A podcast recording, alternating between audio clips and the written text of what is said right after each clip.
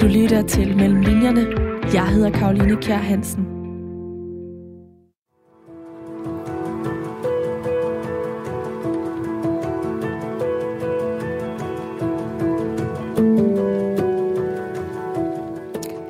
Det var en grå, overskyet og regnfuld dag, da forfatter Sigurd Hartkorn Pletner sidste efterår gik ombord på flyet i Kastrup Lufthavn.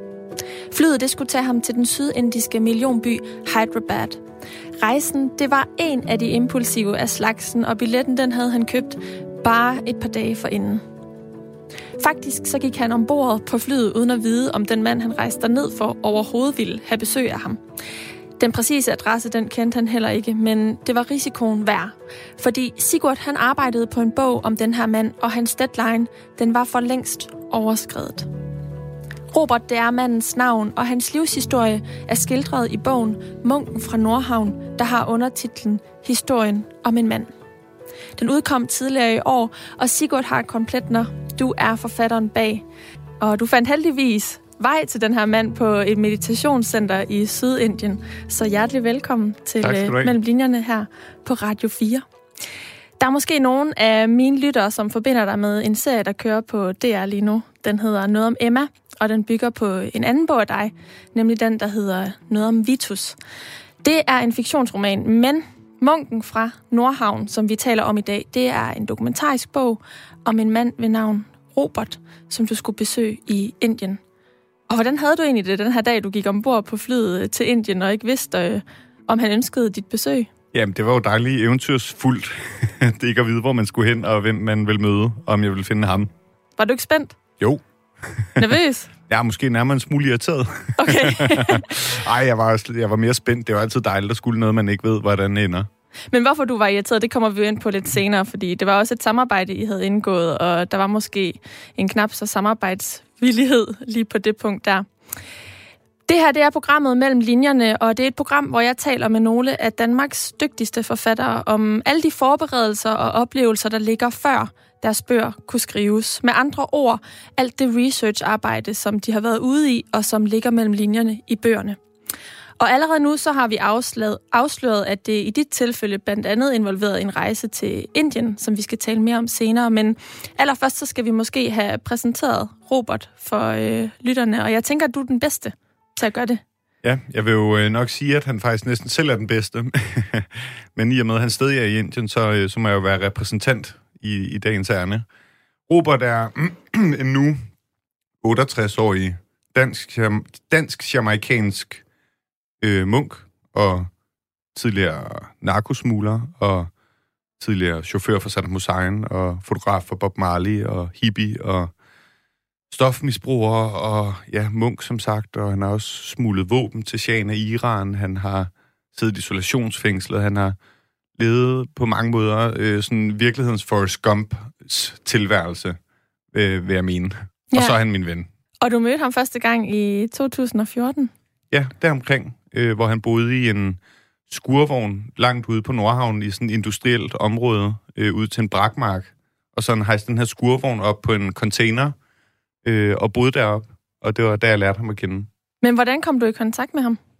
Jamen, det er en lidt lang historie, som jeg heller ikke helt kan gå ind i, fordi jeg har lovet Robert at holde ham anonym, så ved at forklare det for detaljeret, så, øh, så er det lidt svært at opretholde hans anonymitet. Men igennem fælles venner, øh, kan man sige. Hvad var det ved Robert, der fascinerede dig så meget, at du tænkte, du skulle skrive en bog om ham? Nu har du allerede nævnt i fli alle de her øh, karakteristika ved ham øh, i kraft af alt det, han har været ude i, men du nævner også, at han er din ven. Hvorfor tænkte du ikke, at han bare skulle være din ven?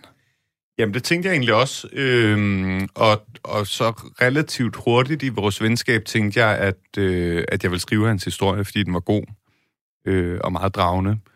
Men, men det er nu ikke så meget det, der sådan startede med at drage mig. Det er egentlig mere bare hans væsen. Den her lidt aldrende mand, kan man vist godt sige, uden at støde alt for mange. Øhm, som var enormt livlig og enormt sjov og meget øhm, nærværende. Og ja, øhm, meget karismatisk menneske. Altså, man, man havde bare lyst til at, at bruge tid med ham. Og man kunne ikke altså, have en samtale, der varede mere end fem sekunder, før han havde en eller anden vild historie fra en eller anden, et eller andet bjerg i Himalaya, eller øh, en ghetto i, i Detroit eller whatever. Ja. øh, så, så jeg blev meget draget af, af ham som væsen, øh, og af, at han er et meget øh, kontrastfyldt menneske, og det gik meget sådan tidligt op for mig.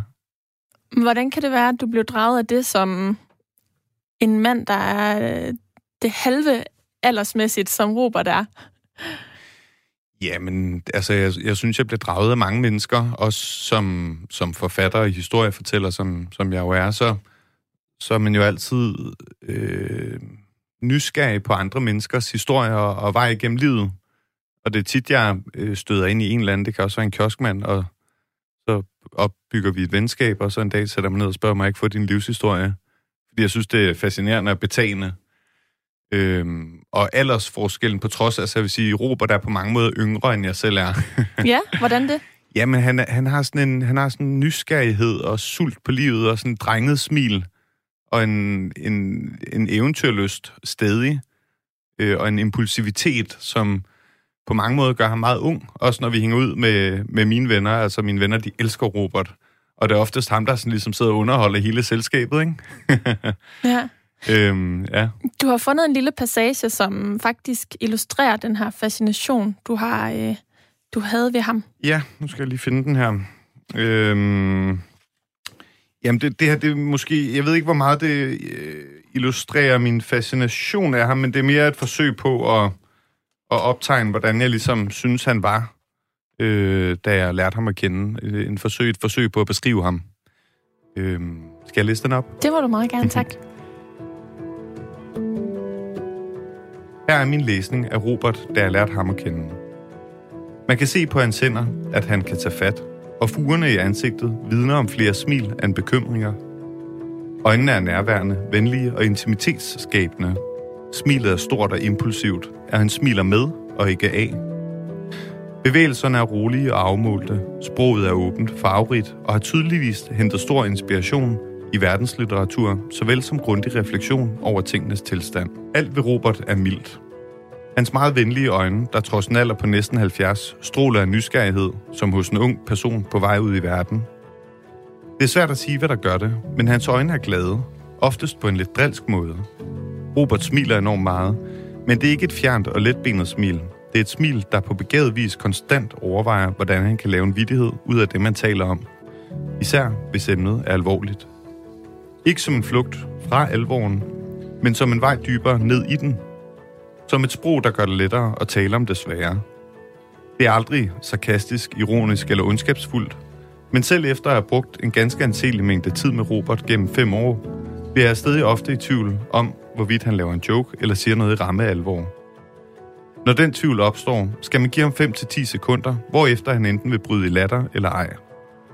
Men selv når han joker med det alvorlige, så er det ikke kun humor, for der ligger altid et græn af sandhed og alvor lige under latteren. Resultatet er, at man føler en meget direkte adgang til nogle dybe og også smertefulde samtaler. Han kan fortælle om tabet af et barn, en søster og en hustru, med næsten lethed i stemmen, men samtidig på en måde, så man til fulde forstår alvoren og sorgen i hans ord, selvom de ikke er sådan turneret. Kontrasten mellem det smertelige og det lette, som går hånd i hånd, hos Robert er ikke hans eneste kontrast. Han veksler mellem at være ekstremt ekstrovert og enormt introvert. Han falder i snak med Gud og hver mand, en tjener, en gæst ved nabobordet, en tankpasser. Ligesom han meget åben fortæller om sin historie og sit liv. Men omvendt er jeg blevet mere og mere klart for mig igennem vores venskab og mit kendskab til hans historie, at han faktisk grundlæggende er introvert. At det er i aleneheden, han trives bedst og genvinder energi – det er ikke unormalt, at man ikke kan få fat i ham flere måneder, før han pludselig en dag ringer helt ud af det blå og spørger, hvad man laver. Når jeg spurgte ind til hans forsvinden, svarer han altid, at han bare lige havde brug for at koble lidt fra og ikke forholde sig til noget eller nogen. Ikke på en dramatisk eller depressiv måde, bare helt stille og roligt. En tredje kontrast er, at Robert er kaotisk og systematisk på samme tid. Kaotisk i sin hverdag og i sit arbejdsliv. Det er praktisk talt umuligt at lave en aftale, der ligger mere end 5 timer forude, Ligesom man med snarlige aftaler skal gå ud fra, at halvdelen må aflyses, fordi der kommer noget op, fordi han har glemt den anden aftale, eller fordi han slet og ret ikke har fået noteret aftalen. Jeg tror godt, han kan lide uforudsigeligheden, muligheden for, at eventyr kan dukke op, og den lidt løse tilgang til det hele. At nu lader vi være med at lægge os fast på noget og ser, hvad der sker. Men så er der alle systemerne, som står i kontrast til det løslukkende. Kort efter jeg lærte Robert at kende, købte han en kassevogn. Og jeg må bare sige, at de seneste par år har været en pragtopvisning ud i kunsten og bryde kassevognens fysiske love. Hver gang vi ses, har han fundet på et nyt system, som han med stor snille og omhu har indbygget. Skuffer, der kommer ud fra steder, hvor der ikke burde kunne være skuffer. Ting, der kan dumpe ud af skabe. Og hele samtalekøbner, der kan foldes ud af ingenting. Det samme gør sig gældende i hans skurvogn, hvor han pludselig kan sige, at han lige skal i arkiverne, og så rent faktisk åbner hele arkiver, som har været skjult for det blotte øje. Han er patentlig, holder ting i kartoteker, og hans hjem er indrettet ned til mindste millimeter. Robert er en mand af systemer og kaos, og indadvendt udadvendthed og humoristisk alvor. En mand af systemer og kaos. Jeg tror, at øhm, man har et billede af, hvem vi taler om nu, og så alligevel overhovedet ikke. Det er i hvert fald også lidt den følelse, jeg står med efter at have læst bogen, at Robert er sådan en meget flygtig person, og samtidig enormt stabil. Men er det, er det de her kontraster, der du navigerer efter, når du bliver opmærksom på menneskers historie, du gerne vil fortælle, eller hvordan udvælger du så dem, du møder på din vej, hvis øh, historie du alligevel gerne vil bruge 200 sider på at beskrive, og ikke bare tale med i kiosken en gang imellem?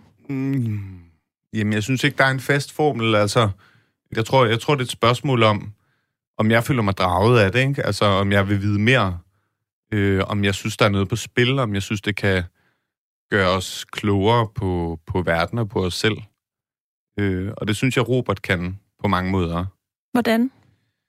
Jamen, han har jo levet, han har levet meget kompromilløst liv, vil jeg sige. Altså, han, han har sådan en helt særlig evne når han beslutter sig for noget til at gå helt ind i det.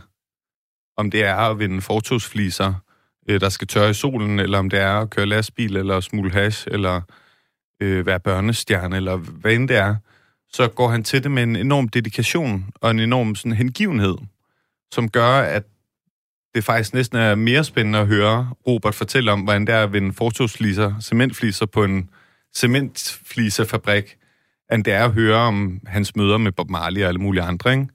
Fordi han, han formår at, at give livet en masse værdi. Og det har jo så ført ham ud på en masse vilde rejser igennem sit liv.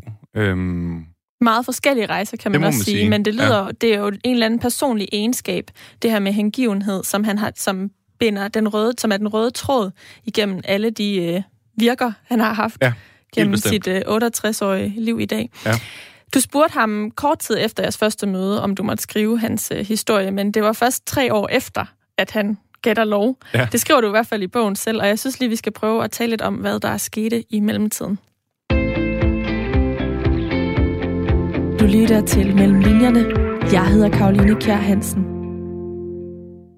Og for de nytilkommende lyttere, så kan jeg sige, at jeg i dag taler med forfatter Sigurd Hartkorn Pletner om hans seneste bog, Munken fra Nordhavn. Og det er altså en bog, som er et portræt af en dansk-jamaikansk mand med navn Robert, som har en vanvittig historie, som alt fra barneskuespiller til filmskaber i teenageårene, og så også op til, at han blev stofsmugler og munk. Og det var altså mand, som Sigurd han mødte første gang i 2014.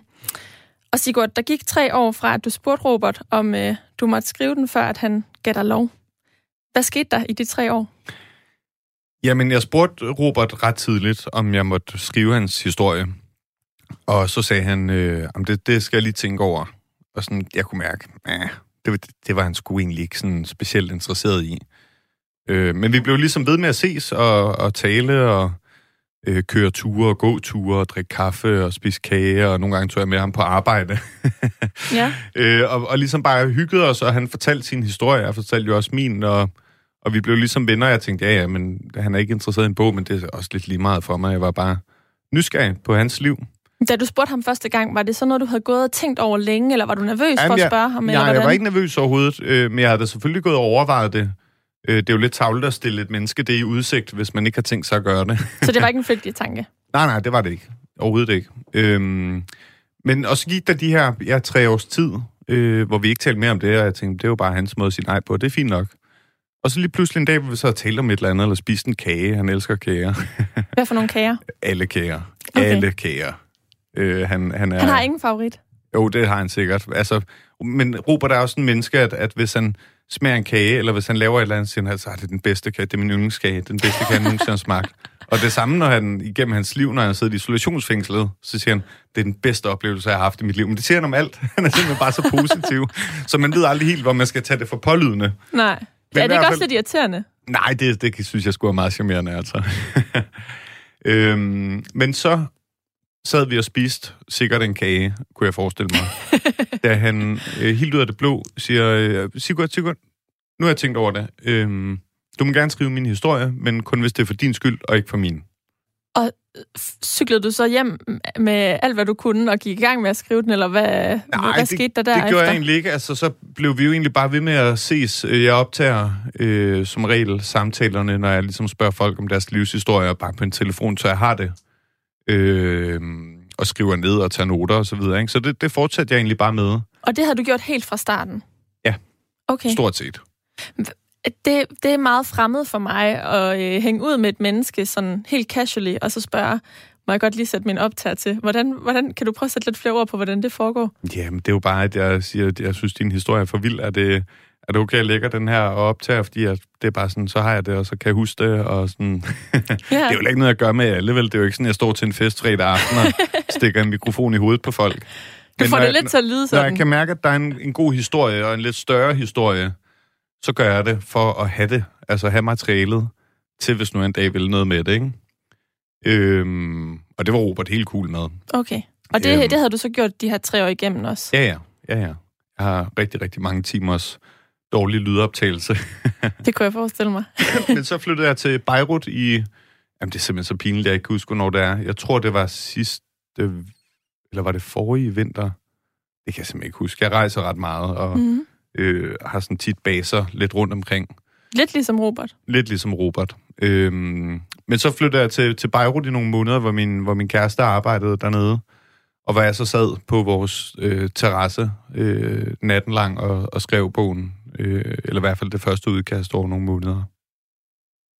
Ændrede jeres relation så efter, at han gav dig lov til at, øh, skrive mm, sin historie? Ja, det gjorde den jo i den, altså ikke, ikke sådan i vores nære relationer, hvordan vi var over for hinanden overhovedet, men det gjorde, det jo, det gjorde den jo lidt i, at jeg blev lidt mere afhængig af Robert, øh, fordi hans historie er meget omfattende.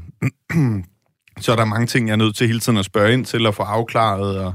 Så det blev sådan lidt mere målrettet hængen ud sammen på en eller anden måde, fordi du havde brug for nogle bestemte informationer? Jeg ved, jeg synes ikke, det blev mere målrettet egentlig, fordi Robert, han, han har det tempo, Robert har, og sådan vil han have det, og har meget tidligt i sit liv besluttet sig for, at han gider ikke være stresset, så der er ikke nogen, der skal, skal sådan jage rundt med ham.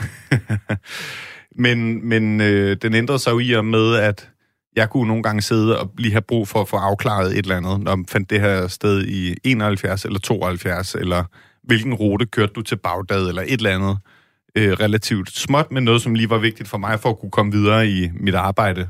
Og så hørte jeg ikke fra Robert i en måned. og det, det var jo i starten, var jeg vildt frustreret over det. Og var sådan, ah, kom nu mand. Men, men så fandt jeg ud af, at det jo også en enormt charmerende, et enormt charmerende karaktertræk. Det der med at sige, ja, tager ting i mit tempo. Og, og hvis du vil lege med mig, så, så er det på mine præmisser, eller sådan, det kan jeg egentlig meget godt lide i sådan en verden, hvor vi jo nærmest føler, at vi begår omsorgssvigt mod vores omgivelser, hvis vi har vores telefon på lydløs i 10 minutter, ikke? Øhm, så det lærte jeg ret hurtigt, og, og egentlig også bare sætte pris på, og sige, det må tage den tid, det tager. Men udover det, synes jeg ikke, vores relation ændrede sig. Altså, øhm, jeg var jo spændt på, da han skulle begynde at læse med, om han ville blive vildt stødt eller et eller andet over, hvordan jeg nu skrev om ham. Øh, men det er man jo altid, når man laver noget om folk, men, men jeg bestræber mig jo også på at prøve at indfange et billede, så øh, hvad skal man sige, virkelighedstrot i forhold til, hvordan jeg opfatter det. Øh, og, og der synes jeg, jeg kan, jo, jeg kan jo som regel stå inden for de ting, jeg laver, ellers så laver jeg dem ikke. Øh, så, så det var egentlig også meget stille og roligt. Nu nævnte du, at I spiste ofte kage sammen, mm. eller drak kaffe. Hvad er det vildeste, den vildeste oplevelse, du har haft sammen med Robert? Hmm. Jeg ved ikke, om jeg har haft sådan nogle vilde oplevelser. Jeg har haft nogle rigtig sjove og dejlige oplevelser. Altså, Øh, det kan være alt fra at være med ham, og øh, han har sådan nogle, nogle gutter, som han går og bygger med, altså sådan arbejder som håndværker nogle gange. og som er et rigtig sjovt hold. Alle sammen lidt aldrende herrer, og øh, det meget tiden går med at sidde og drikke te og spise flødeboller, og så ellers er der en, der finder en eller anden sjov vogn, de begynder at køre rundt på, og så er en, der finder et træsvær, så begynder de at slås, og så skal de tænde bål, og, og sådan noget er jo enormt dejligt på sådan en menneskelig måde. Øhm, jeg vil sige, den mest, tror jeg, den oplevelse, jeg har haft med Robert, som har på en eller anden måde gjort størst indtryk på mig, var ligesom, da jeg var nede øh, og fandt ham nede i Indien, hvor han boede i den her religiøse eller spirituelle landsby. Øh, meget stor, meget øh, vildt sted, altså helt vildt sted. Hvor vi så i nattetimerne tit kørte rundt på de her små veje mellem store blomsterplantager og frugtplantager og øh, cikaderne kunne man høre, man skulle passe på kobraslangerne. Og så kørte vi langsomt rundt på hans lille motorcykel, mens vi sådan snakkede om livet og kærligheden og stjernerne, og der kunne vi gå rundt timevis. Om natten? ja, ja, tit om natten. Øh, der var meget varmt om dagen, og så nogle gange kom der masse regn, og Robert havde travlt, og der optog vi også tit. Øh, så den her sådan ro, der er om natten, bare køre rundt og sludre. Men nu nævner du selv rejsen til Indien, og det var jo også en del af din research. Du rejste ned sidste efterår. Hvorfor var det helt præcis, du skulle ned til ham på det tidspunkt? Jamen, det var fordi, at øh, jeg var ret langt med bogen, og havde brug for øh, dels at få ham til at læse den igennem, og dels øh, at lige få de sidste ting på plads. Og så havde jeg besluttet mig for, at jeg også ville lave en, en podcast med ham, hvor jeg ligesom i en anden form kondenseret fortalt hans historie igennem hans ord, faktisk. Øh, og det manglede jeg også. Og Robert, han var taget til Indien, og det tog mig ret lang tid at finde ud af, hvor han var øh, igennem fælles venner. Øhm, og han blev ved med at sige, at jeg, jeg kommer hjem lige om lidt, og jamen, jeg skal nok få den læst. Og Men han kom ikke hjem, og han fik den ikke læst. Og så i sidste var jeg sådan, fuck det, nu tager jeg sgu til Indien og finde ham. Hvad øhm, gjorde du i den her periode? Var det ikke mega nervepirrende sådan at gå rundt i uvidshed? Jo, jeg ved ikke, om jeg vil sige, at det var nervepirrende, men det var øh, måske lettere øh, en smule... Det der, når man har en, en, en energi i noget, plus man har to redaktører, der står under en i nakken, og en presseafdeling og et forlag og alt sådan noget, ikke? øh, men, men også det med, at jeg bare havde energien i historien, og, og gerne ville komme i hus med den, øh, så var det da lidt frustrerende ikke at kunne komme igennem til ham. Øh, og så besluttede jeg mig jo så bare for at tage ned og og jeg kunne, ikke helt, jeg kunne ikke helt finde ud af, om han synes, det var fedt eller ej, og han sagde, åh, bo, og ja, og måske, og vi må lige så tiden af sidst købte en flybillet og sagde, Robert, nu kommer jeg på torsdag. Jeg lander her i uh, Hyderabad. Øhm, send mig din adresse eller et eller andet, så finder jeg frem til dig. Øhm, og så tog jeg jo afsted relativt uvidende om, hvorvidt han egentlig overhovedet ville have, at jeg skulle komme, eller havde tænkt sig at fortælle mig, hvor han boede, eller hente mig i lufthavnen eller noget. Øhm, men så da jeg landede, så øhm, kom jeg ud af af security der, eller hvad det hedder, ud af ankomsthallen, og står han ligesom bare sådan hensling, der smiler med sit drengede smiler sådan, hvad så, Sigurd? og så alt Hvad den, tænkte du der? Ja, så bare sådan, åh, oh, thank God, ikke? øhm, men jeg, jeg havde allerede sådan lagt sådan lidt plan B for, at ellers ville jeg tage rundt og tjekke Indien ud i de der, jeg kan ikke huske, så langt, så var der 10 dage eller sådan noget. Så ville jeg bare, du ved, tage en lille opdagelsesrejse ud af det stedet, men jeg havde virkelig håbet på, at han var der.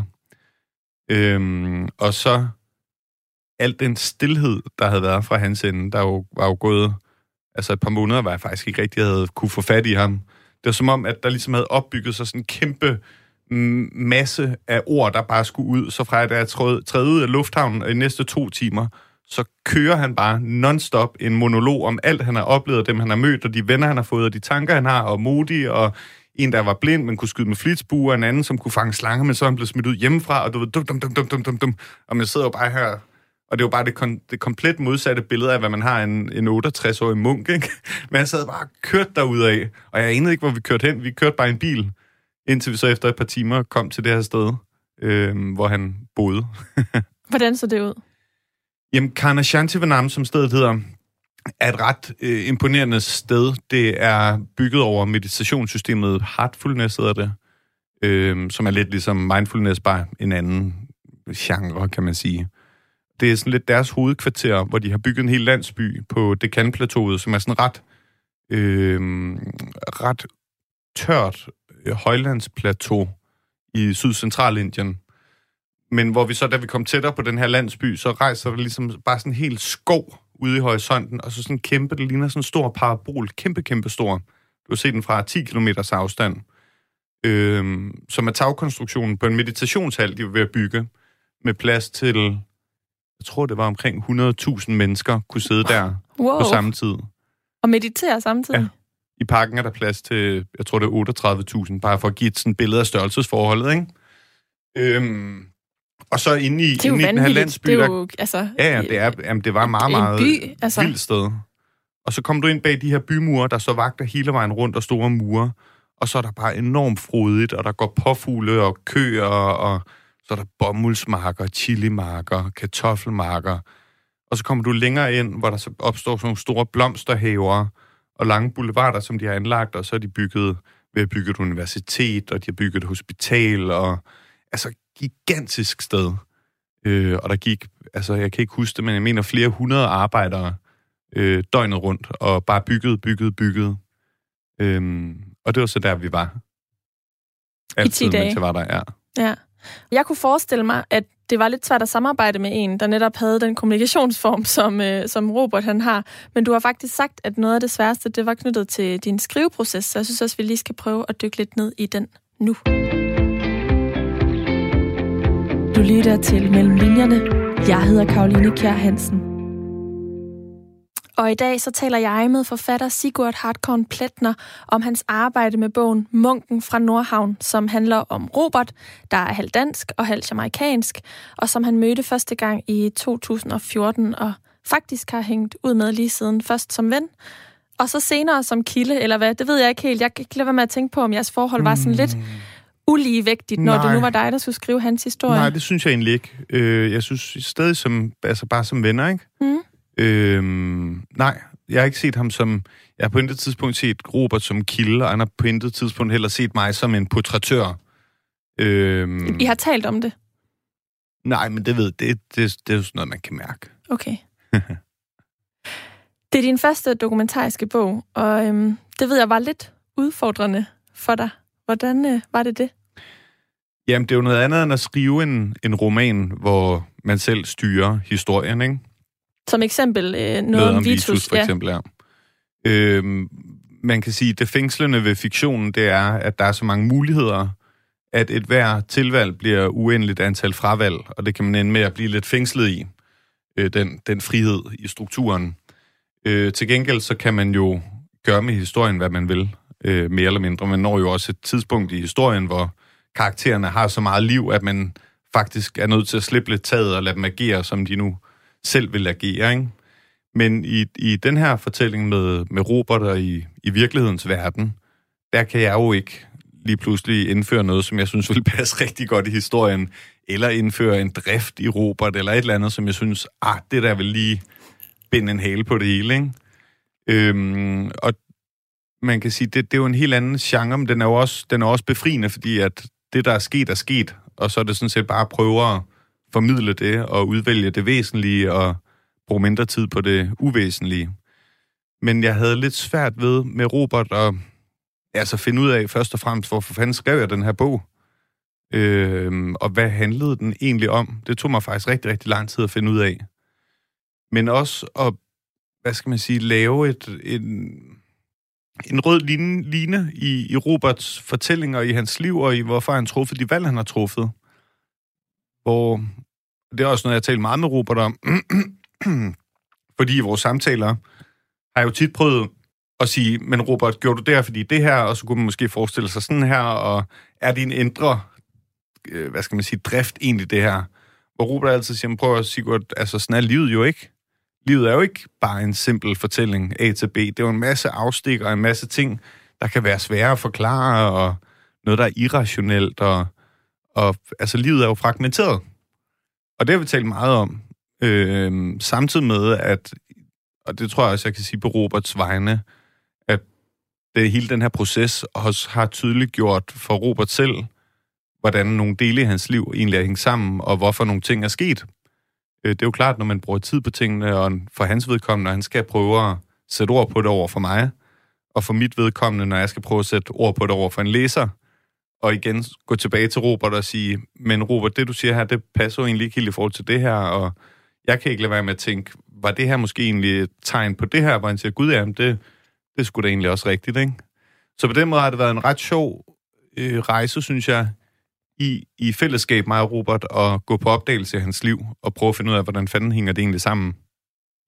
Jeg kunne forestille mig, at det har været en stor udfordring. Nu nævner du også selv bare, da du kom til Indien, at han begynder at øh, tale om alle mulige forskellige historier.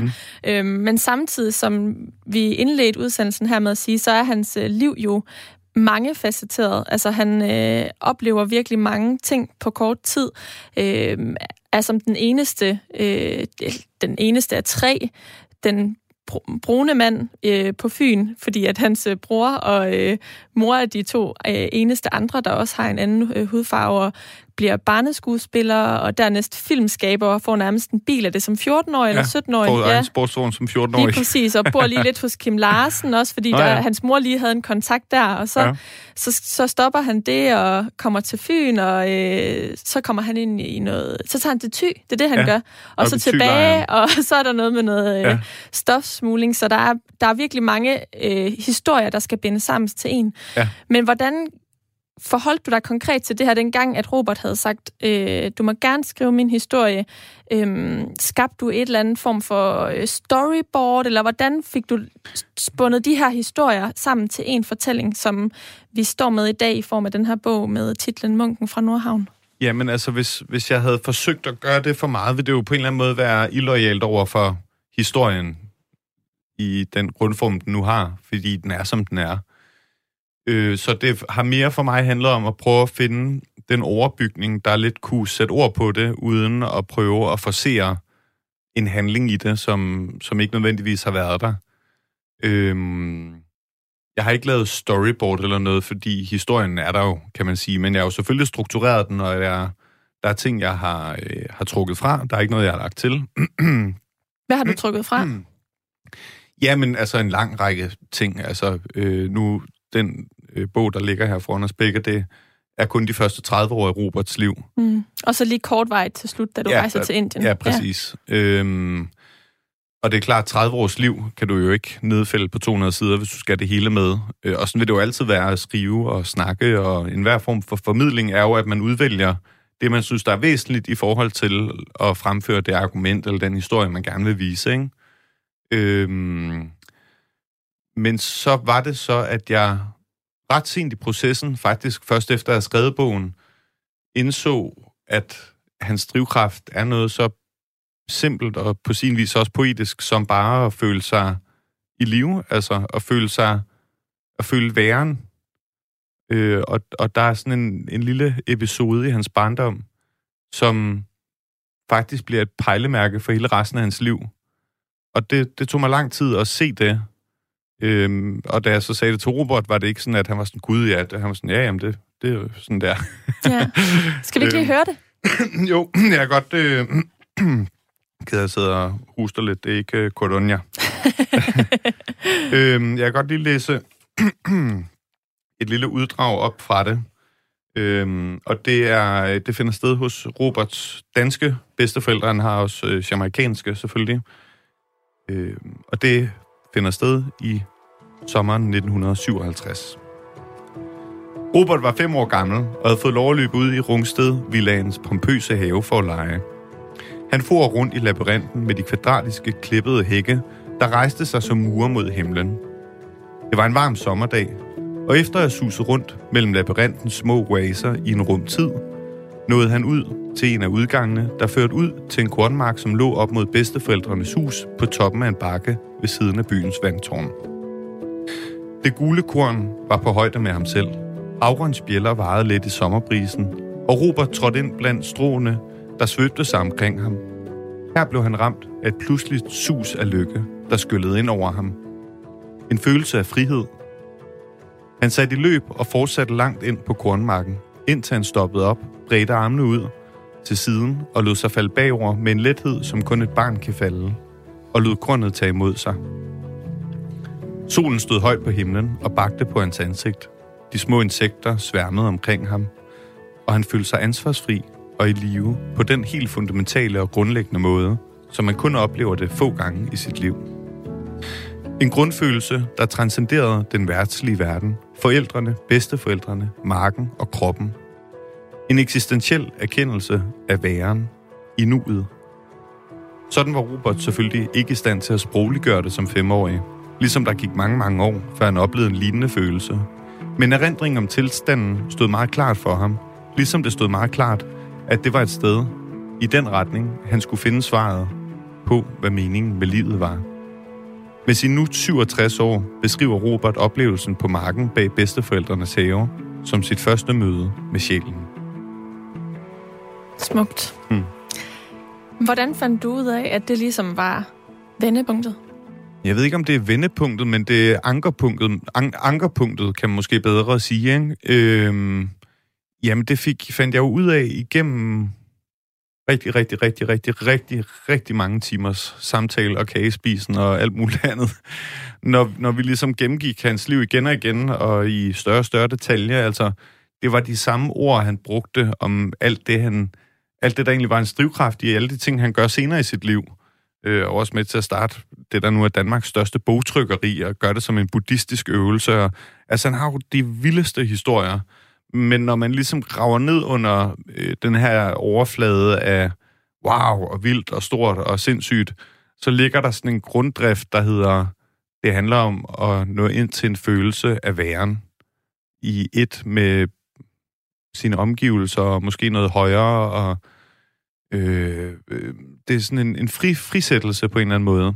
Men når det tog tid for dig at finde frem til, at det var den, det, der var ankerpunktet, ja. øhm, og det der ligesom ligger bag alle hans forklaringer, så må det jo være, fordi han har brugt nogle andre ord, end præcis dem, du bruger der. Kan du genkalde, hvilke ord han brugte mm. om det? Ja, det, det kan jeg nu ikke lige, men det er jo også fordi, det er en, som, som jeg har været inde på, det er jo en, det er jo en, en vild historie, og man kan også let blive forført af bare det, der sker. Men der skal man nogle gange, eller her i hvert fald skulle lige tage lidt sådan skyklapperne på og prøve at finde ud af, hvorfor og hvad handler det egentlig om det her øh, bag alt det fascinerende. Og det er jo så derinde, jeg har, øh, har ligesom fundet frem til, at, at det er sgu nok den her oplevelse som femårig i den her kornmark, ikke? og det er, jo, det er jo banalt. Altså, ja, jeg løb ud i en mark, jeg falder bagover, det føles rart, ikke? Altså, det er jo noget, vi alle har oplevet i en eller anden udstrækning. Men det er det jo så bare slet ikke alligevel, vel? Altså, det er jo et kardinalpunkt i hans liv. Og jeg kan meget godt genkende den her søgen og higen efter den grundtilstand. Det du gør, det er også, at du laver sådan en øh, gennemgående intermezzo i bogen, ja. hvor du øh, reflekterer over dels Roberts liv, men også øh, i en vis grad dit eget. Øh, og det indleder du også med sådan et øh, billede af en natsværmer, der ligger i noget størknet sterin, som måske bliver et billede på den her genkendelse, du kan se i Robert. Vil du ikke prøve at give lytterne en fornemmelse af de passager i bogen? Jo, altså øhm, passagerne er meget forskelligartede. Der er også et, der handler om, om Roberts gode ven Morten, som også er blevet min gode ven, og hans forhold til hans hustru, og alt muligt andet. Ikke? Altså man kan sige, det er sådan lidt, det er lidt omkring svævende intermezzo-kapitler. Men, men det her med natsværmeren, som er ret centralt, og som er et af de lag, jeg puttede på til allersidst, øh, det, det var noget, der gik op for mig, at øh, på et tidspunkt, var jeg sad i en vindueskam, noget så sexet som vindueskam, i min gamle lejlighed, og strømmen var gået på grund af en vandskade, og så tændte jeg sterinlys, og sad ligesom bare slappet af og kiggede ud i natten. Og så øh, begynder det så at knitre fra sterinlyset, og jeg ser så, at den øh, natsværmer, der ligger i det størknede sterin, den er altså fløjet derind på et tidligere tidspunkt, øh, og, og begynder at brænde. Og det har man jo set før. Øh, og så kom jeg bare til at tænke over, at det, det skulle da egentlig mærkeligt, det her med, at, at natsværmer flyver om natten, men altid søger lyset. Altså det der er et underligt paradoks. Hvorfor flyver de så ikke bare om dagen, hvis de har den drift? Og så kom jeg til at tænke det over, det er jo egentlig også en, en lidt selvudslættende adfærd altid at flyve ind i et sterinlys, eller øh, ved en glødepære, hvor de er et ret let offer for, for rovdyr, ikke? Og så jeg tænkte og tænkte og tænkte og tænkte, det er sgu da egentlig spændende. Og så begyndte jeg så at researche lidt på min telefon, og fandt så en videnskabelig artikel, der forklarede, at natsværmeren, når den letter om natten, efter mørkets frembrud, så positionerer den sig i forhold til månen. Månen er jo så fjern, det er jo et fikspunkt langt, langt væk, så månen flytter sig ikke. Og så siger den, okay, nu har jeg månen her på højre side, 45 grader nord, et eller andet, ikke? Og på den måde kan den så tilbagelægge en lang lige distance igennem natten.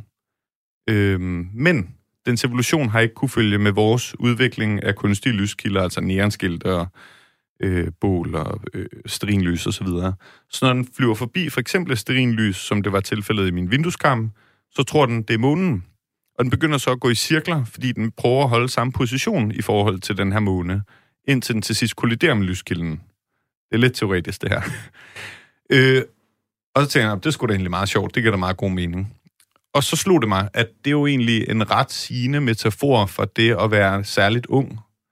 Altså, at man, man bliver draget af nogle falske måner, kunne man kalde dem, som jeg i den her analogi vil kalde de meget forsimplede sandheder. Altså, det kan jo være alt fra, hvis jeg øh, dyrker sport for et lykkeligt liv, ikke? og vi ser jo mennesker ødelægge hele deres liv på at træne op til Ironman og få forstørret hjerter og ødelægge deres knæ og ikke være der for familien. Det kan også være karriere, det kan være alt muligt andet. Ikke? Og især som ung bliver man draget af de her meget simple retningsgiver for tilværelsen, og det bliver jo det, man navigerer ud fra udelukkende. Ikke? Man ser jo alt igennem lyset af den retningsgiver og kolliderer med den, og så finder man en ny, og kolliderer, og man finder en ny, indtil man på et eller andet tidspunkt i livet, tror jeg, lærer at sige, ja, ja, der er en masse tiltalende narrativer alle vejene, men man må lidt styre igennem det, altså fare med lempe, og prøve at få en så lige rejse igennem natten som muligt. Øhm, jeg ved ikke, om, om det giver mening, når det er fortalt så kort her. Jo, men jeg tænker, at det er vel også noget af det, som Robert lidt har formået at gøre fra begyndelsen. Altså han, øh, jeg synes ikke, han har været drevet af øh, falske måner. Altså, jo, det har han da i den grad, fordi hvilke, hvis du kigger på det, jamen LSD, øh, heroin, øh, hippietid, øh, munketilværelsen, han går, alt, han går til alt, han går til med en fuldstændig kompromisløshed og cirkler øh, rundt om det, og det er ligesom bare, så er der bare kun det, der er. Mm. Og bliver ved med også at kollidere med, der ender i fængsel og alt muligt andet, ikke? i detention Men han er jo på ikke LSD. sådan ulykkelig. Altså... Nej, han er ikke ulykkelig, men det er heller ikke nødvendigvis forbundet med en ulykke, det her, eller en sorg. Men det er forbundet med det her med, at, at, at jeg tror, at en stor del af livet handler om at, at, at føre livet med lidt mere løs hånd, hvis man kan sige det sådan. Øh, og, og det er jo også det, Robert så har lært i sit liv og har gjort i sit liv. Han er begyndt at styre lidt udenom de her meget konsekvente og ofte selvskadende øh, simple sandheder og gå i spin omkring dem, ikke? Øh, og det er jo noget, jeg også skal kende fra mig selv. Og det blev så ligesom, det er også derfor, den hedder... Nej, det er jo ikke derfor, den hedder det, men det er derfor øh, omslaget, som lytteren selvfølgelig ikke kan se, men der ser man Roberts hånd holde en øh, måne.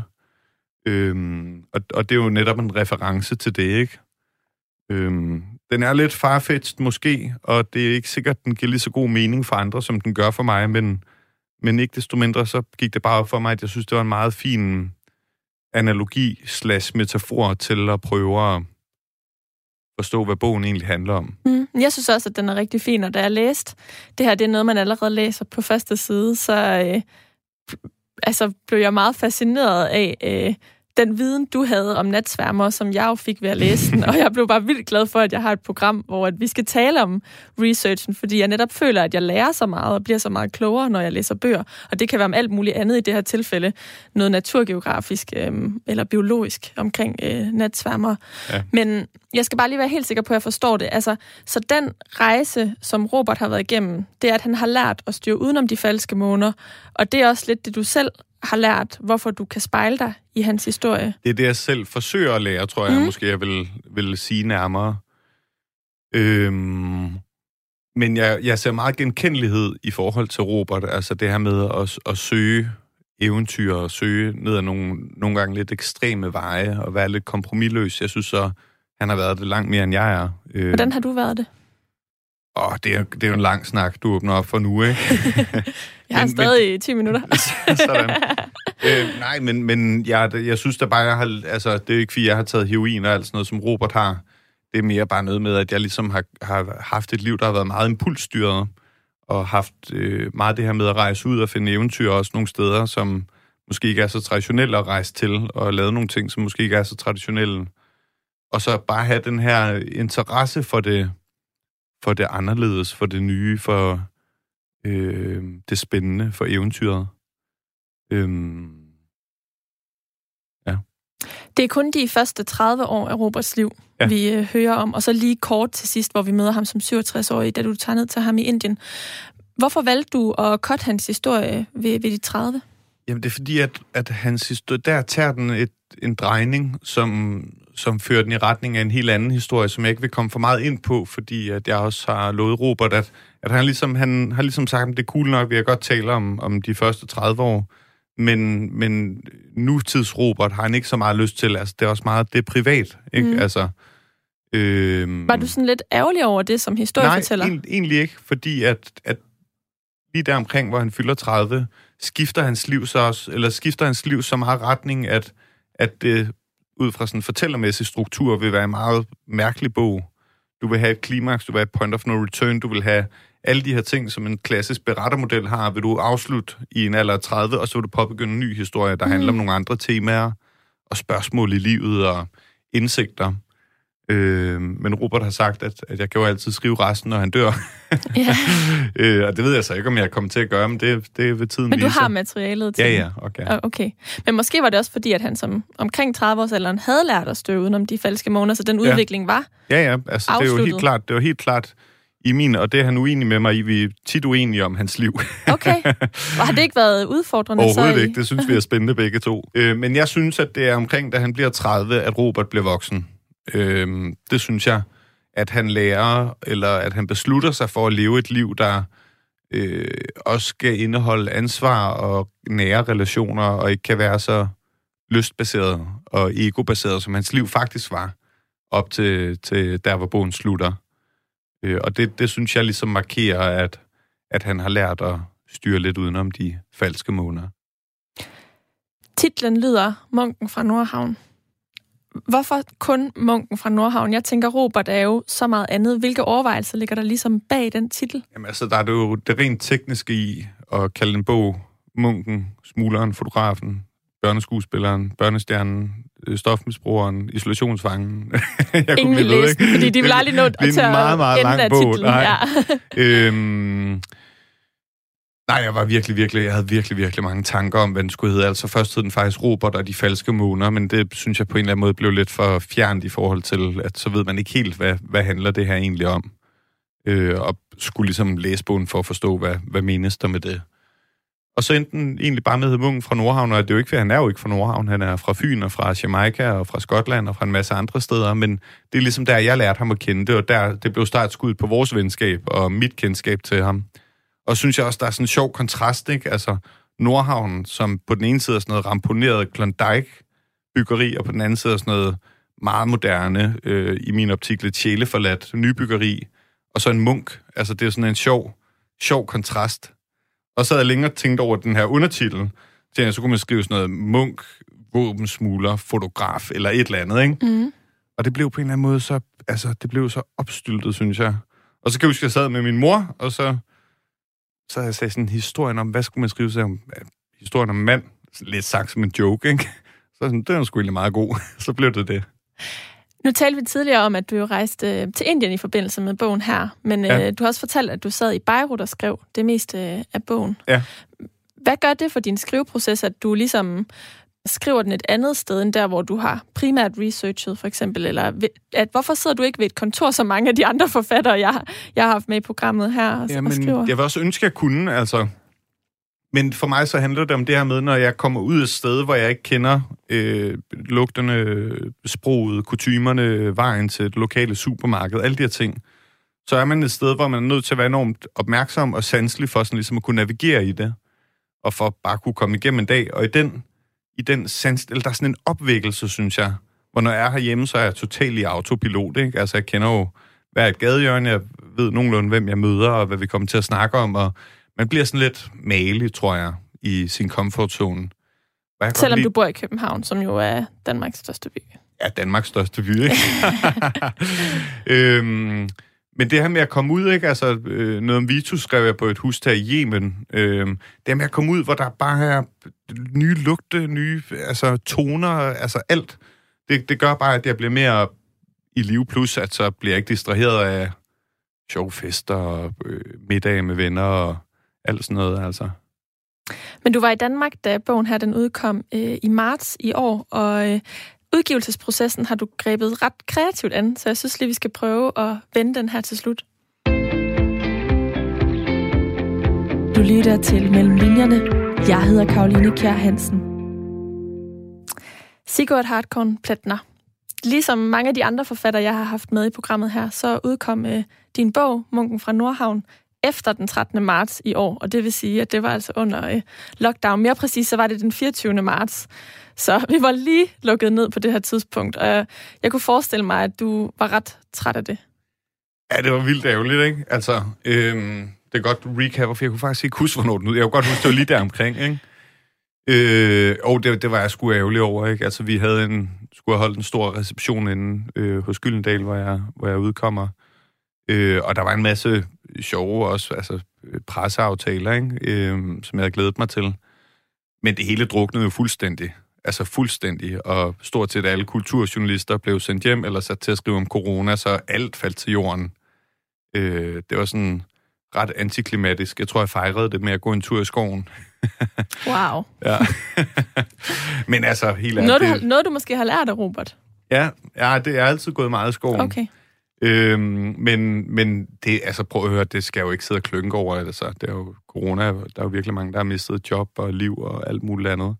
Så det var bare sådan lidt uheldig timing. Øhm, og så slog det mig, at hvis der er nogen, der ved noget om isolation og den slags, så er det med Robert. Altså, han har levet fem år på et kloster uden kontakt til omverdenen. Han har siddet i isolationsfængslet i næsten tre måneder uden kontakt til noget menneske. Han har boet i kabinen på en lastbil i over et år. Øh, så tænkte jeg, så ringer jeg til Robert, som øh, stadig sad nede i Indien, og stadig gør det nu. og sagde, Robert, hvad, kan, du ikke, kan du ikke lære os lidt om, om isolation? Og så fik vi en snak om det, og så blev det ligesom sådan et lille, en lille reception, kan man sige. Hvordan fik du ideen til det her med? Det skal lige siges, at den her, Øh det her afsnit om, øh, om isolation, det udkom i forlængelse af en podcast, som du også har udgivet, mm. med samme titel som bogen, altså Munken fra Nordhavn. Hvordan har du fået hele ideen til at formidle øh, den her fortælling på lyd, samtidig med, at du også formidler den på, øh, på papir? Jamen, det var egentlig, det opstod egentlig med min forrige bog, noget Vitus, som jeg så lavede også en podcast-version af. Det var sådan en roman, og den prøvede jeg så at lave til at, at få den til at lyde som en radiodokumentar. Øh, fordi jeg synes bare, det var sjovt at udfordre den traditionelle lydbog. Øhm, og det blev ret godt, eller den gik ret godt, og blev rigtig mange, der hørte den og så videre. Øh, langt flere, der har læst bogen. Og så blev jeg bare lidt optaget af det her med, at jeg synes, det er jo sjovt at udfordre mig selv som historiefortæller. Ikke? Det er noget meget andet at lave noget på lyd, end det er at lave noget på skrift. Altså, det er nogle helt andre kontrakter, du har med en lytter, end du har med en læser. Øhm, og så fordi Robert, han også bare er så guddommelig en fortæller, han er så nærværende en stemme, at jeg havde det sådan, jeg vil, jeg vil sgu også, jeg vil ligesom prøve at se, om jeg kan lave to værker ud af samme historie, som hver især kan stå selvstændigt, men som kan underbygge hinanden, hvis de går hånd i hånd. Og det ved jeg jo så ikke, om jeg lykkes. Det må være op til læsere og lyttere at vurdere det. Men det har i hvert fald været sjovt at lave. Og jeg synes også bare, at, at når man nu har muligheden for at prøve at eksperimentere lidt med, hvordan man udgiver, altså hvorfor så ikke gøre det? Øhm, nu nævner ja. du selv det her med hans stemme, og jeg synes, det var en ret interessant dimension at få på fortællingen, fordi hans stemme lød helt anderledes, end jeg havde forestillet mig det. Så det var sådan, det ændrede lidt mit billede af Robert, og det var også ret interessant. Det er lidt ligesom, når man ser en bog ja. filmatiseret. Altså, ja. så kan man, øh, så kan det enten sådan... Øh, gøre fortællingen meget bedre eller meget dårligere. Og det har overhovedet ikke gjort øh, fortællingen dårligere for mit vedkommende, men det har bare øh, givet en ny dimension på, som jeg stadig lige vil sådan at lade synke ned til bunds. Ja, det er jeg glad for at høre.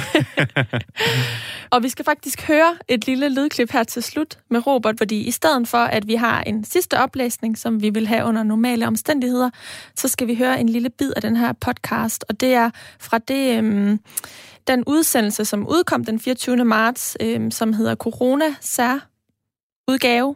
Øhm, og det er et sted, hvor Robert han fortæller, øh, hvad der er det vigtigste, han har lært ved at være i øh, det her kloster, hvor han opholdt sig i fem år, den her årrække, inden han blev 30. Øhm, men selvom at det her, øh, den her udsendelse den udkom i marts, så tænker jeg, at den stadig er meget øh, aktuel i dag, så det er derfor, at vi skal høre den lydbid.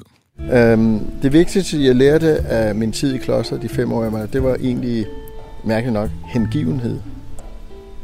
Og hengivenhed, det er sådan lidt større ting. Det er kærlighed, kan man sige, men også at give sig hen til noget, som det betyder.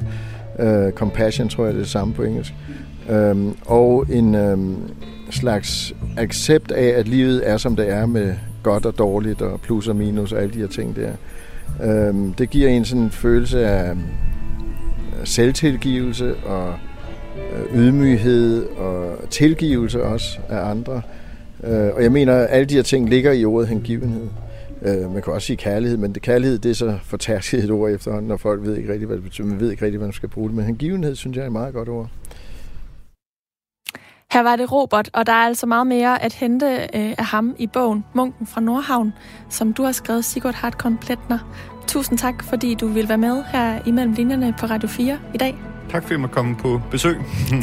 du har lyttet til Mellem Linjerne, programmet, hvor jeg taler med nogle af Danmarks dygtigste forfattere om de forberedelser og oplevelser, der ligger før deres bøger kunne skrives. Alt det research-arbejde, som de har været ude i, og som ligger mellem linjerne i deres bøger. Du kan finde hele programmet her som podcast på radio4.dk, i vores app eller i din foretrukne podcast-app. Mit navn det er Karoline Kjær Hansen. Jeg håber, vi lyttes ved.